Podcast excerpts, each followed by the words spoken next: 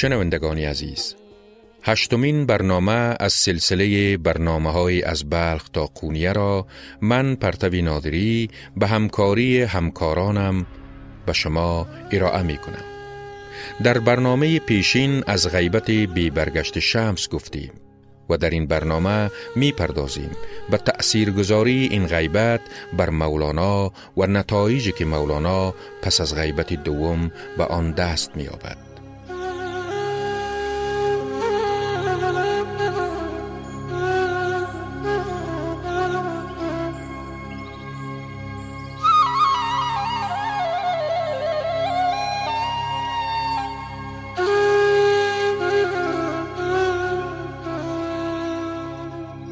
هرچند دیوان کبیر مولانا چنان دریایی از عشق پر از شور و شیدایی نسبت به شمس و تأثیرگذاری های عرفانی او بر مولاناست با این حال دیوان کبیر به هیچ صورت سوگنامه به مفهوم متعارف آن برای شمس نیست.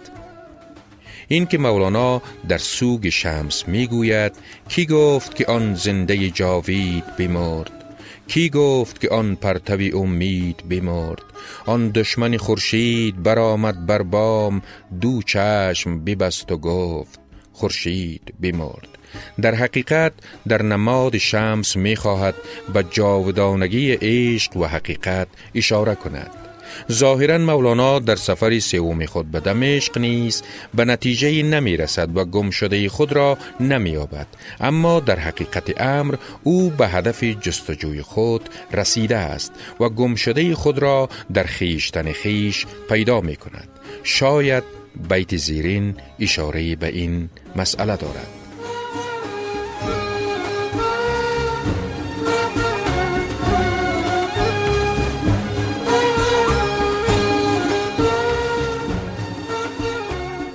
دست بکشا دامن خود را بگیر. مرهمی این ریش جز این ریش نیست. سلطان بلد در مصنوی ولدی به همین امر اشاره می کند که مولانا سرانجام شمس را در خود یافت.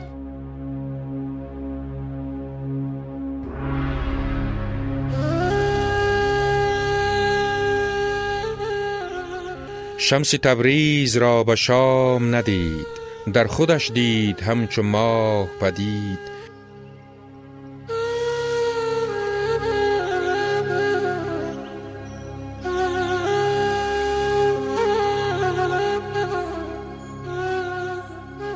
گفت گرچی بتن از او دوریم بیتن و روح هر دو یک نوریم.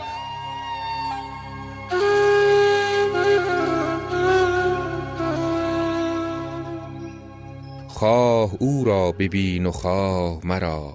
من ویم او من است ای جویا.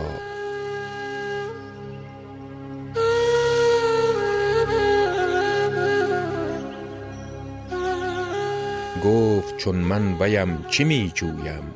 عین اویم کنون ز خود گویم.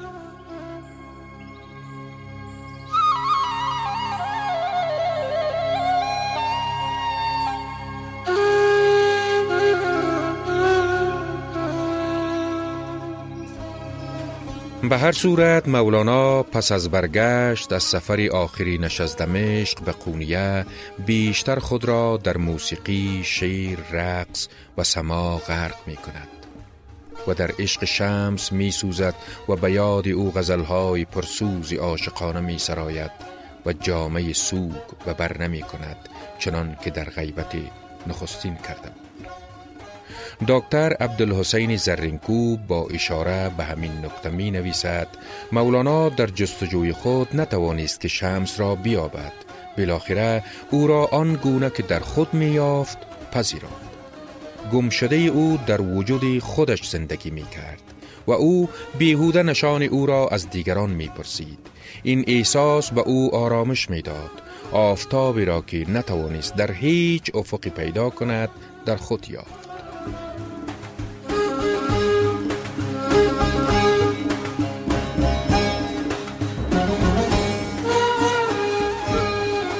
چنین است که مولانا هیچ گاهی از یاد و خاطره شمس رهایی نمی یابد.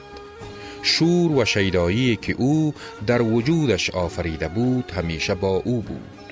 امروزه تأثیر شمس در دیوان غزلها و مصنوی معنوی بسیار مشخص و برجسته است. افزون برین سیمای شمس در کتاب فیه مافی مولانا نیز گاه گاهی باستاب یافته است. پژوهشگرانی که از نظرگاه های عرفانی به بررسی غیبت بی بازگشت شمس پرداختند این حادثه را به یک مفهوم بر رهایی مولانا از شمس تعبیر کردند این دسته از پژوهشگران بر این باورند که شاید تعلق روحی مولانا به شمس می توانست او را از سیر در مراتبی که جز با رهایی از هر گونه رنگ تعلق به دست نمی آمد باز می داشت. چنان که وقت حافظ آن خاجه رندان می گوید غلام همت آنم که زیر چرخ کبود زهر چه رنگ تعلق پذیرت آزاد است. درست به یک چنین امری نظر دارد. بر بنیاد چنین نظری می توان گفت که شمس زمان به غیبت دوم می پردازد که نوع حسی وابستگی نسبت به خود را در مولانا دریافته است. بناهن با آن غیبت بی برگشت خود خواسته است تا چنین صدی را از سر راه مولانا بردارد و بگذارد که این رودخانه خروشان به دریای بیکرانه عشق و حقیقت بپیوندد. می توان گفت که شمس درست هنگام مولانا را ترک می کند که احساس می نماید که دیگر نمی تواند او را به کمال بیشتری رهنمایی کند. با این همه بسیار دشوار است که بتوان در ارتباط به چگونگی غیبت دوم شمس به روشنی سخن گفت. این امر کماکان در ابهام و تاریکی غلیزی فرو مانده است گویی همان شبی که شمس از مجلس مولانا پای به بیرون حجره گذاشت و دیگر برنگشت هنوز ادامه دارد شاید این شبی پر از ابهام هیچ گاهی به سپیده دمی نرسد.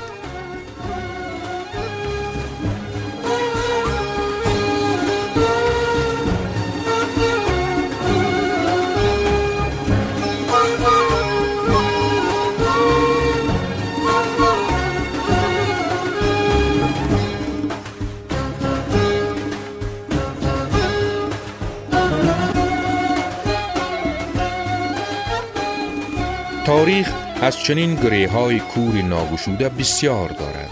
با این حال امروزه پژوهشگران بیشتر بر این نکته باور پیدا کردند که شمس خود با آگاهی قونیه را ترک کرد. ترک کردنی که تاکنون نقش ناپیدای گامهایش بر روی خیابان غبارالود تاریخ پرسش اند که ذهن و اندیشه پژوهشگران را به خود مشغول ساخته است. مسئله غیبت بی برگشت شمس زمان بیشتر در پرده ابهام فرو می رود که شماری از پژوهشگران این احتمال را که این غیبت می تواند نتیجه یک مرگ سیاسی بوده باشد نیز مطرح کردند. شمس مرد اسیانگری بود که بسیاری از ارزشهای اجتماعی سیاسی روزگاری را که در آن میزیسته با سخنان عارفانه خود زیر سوال می برده است. او با هر نوع ابتزال مسلط در جامعه نه تنها مخالف بوده بلکه با آن مبارزه نیز می کرده است از همین جاست که بعضی از پژوهشگران در ارزیابی های خود از غیبت بی بازگشت شمس نتیجه می گیرند که ممکن مقامات دم و دستگاه های دولتی نیز علاقه به ادامه حیات یک چنین مردی نداشتند. اساسا عرفان شمس یک عرفان پویا و جهتدار است و از امر عدالت اجتماعی دفاع می کند با گواهی تاریخ دفاع از عدالت اجتماعی پیوسته در هر زمان و مکان امر مشکل سازی بوده است. تا هنوز شخصیت و جزیات زندگی شمس در حاله از پندارها باقی است.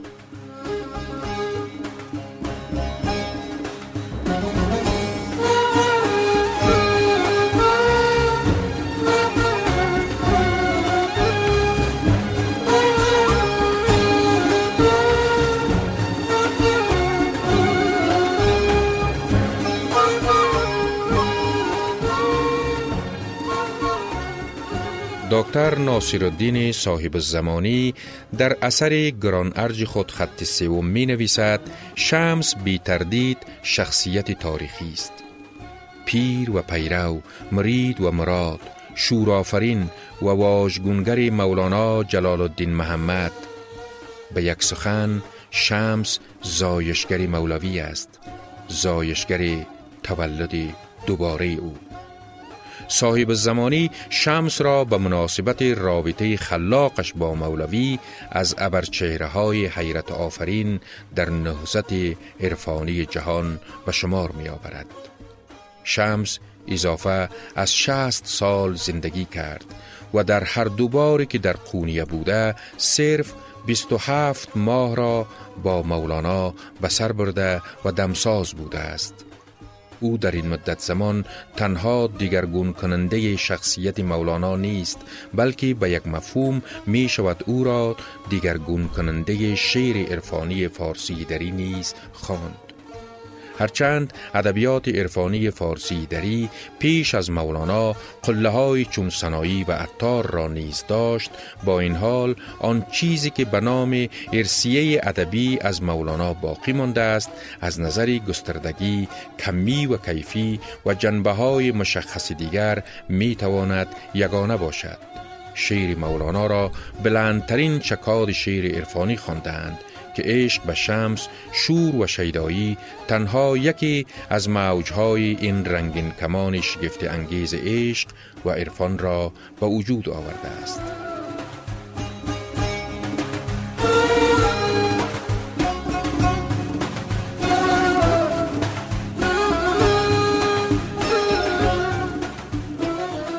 شنوندگان ارجمند هشتمین برنامه از سلسله برنامه های از بلخ تا قونیه در همین جا به پایان می رسد. تا اینجا دیدیم که شمسی تبریزی چگونه شخصیت مولانا را دیگرگون ساخت و به قول خودش آن سجادنشین باوقار را ترانگوی ساخت و در کوچه های بی پایان عشق سرگردان کرد. مولانا پس از شمس چگونه زندگی به سر می برد؟ این حادثه در آفرینش های ادبی او چی تأثیری بر جای می‌گذارد آیا کسی دیگری جای شمس را در زندگی مولانا می‌گیرد یا اینکه کاملا در تنهایی فرو می رود و دروازه دیدار بر روی همگان می بندد. این همه را در برنامه های آینده دنبال می کنیم و در قونیه می مانیم و این مسئله را بررسی می کنیم تشکر از پیام هایی که برای ما می فرستید. شماره های تماسی ما را یادداشت کنید. 0700 29 74 70 070 81 98 565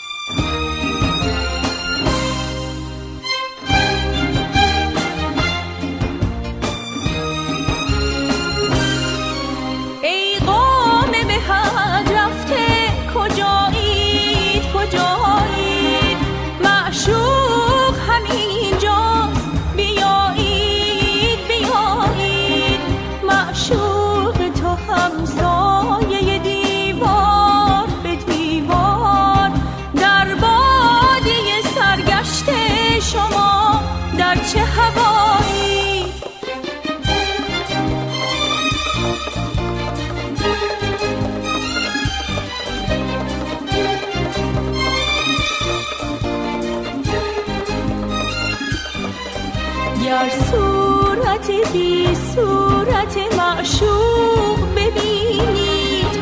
هم خاجه و هم خانه و هم کعبه شمایید. ده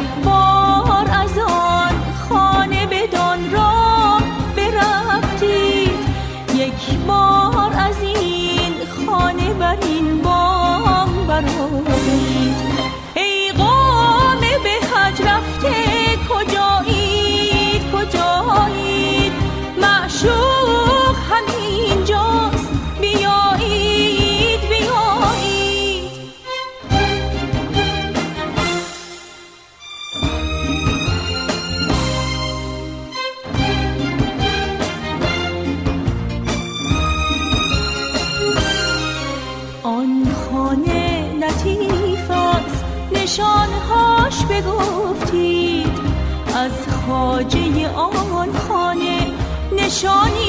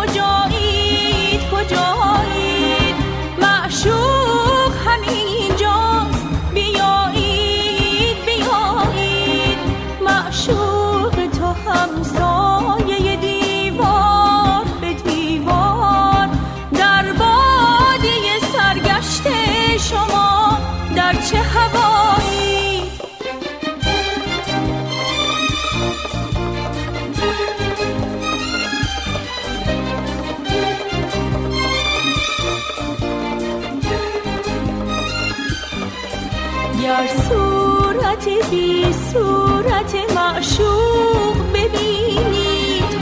هم خاجه و هم خانه و هم کعبه شمایی.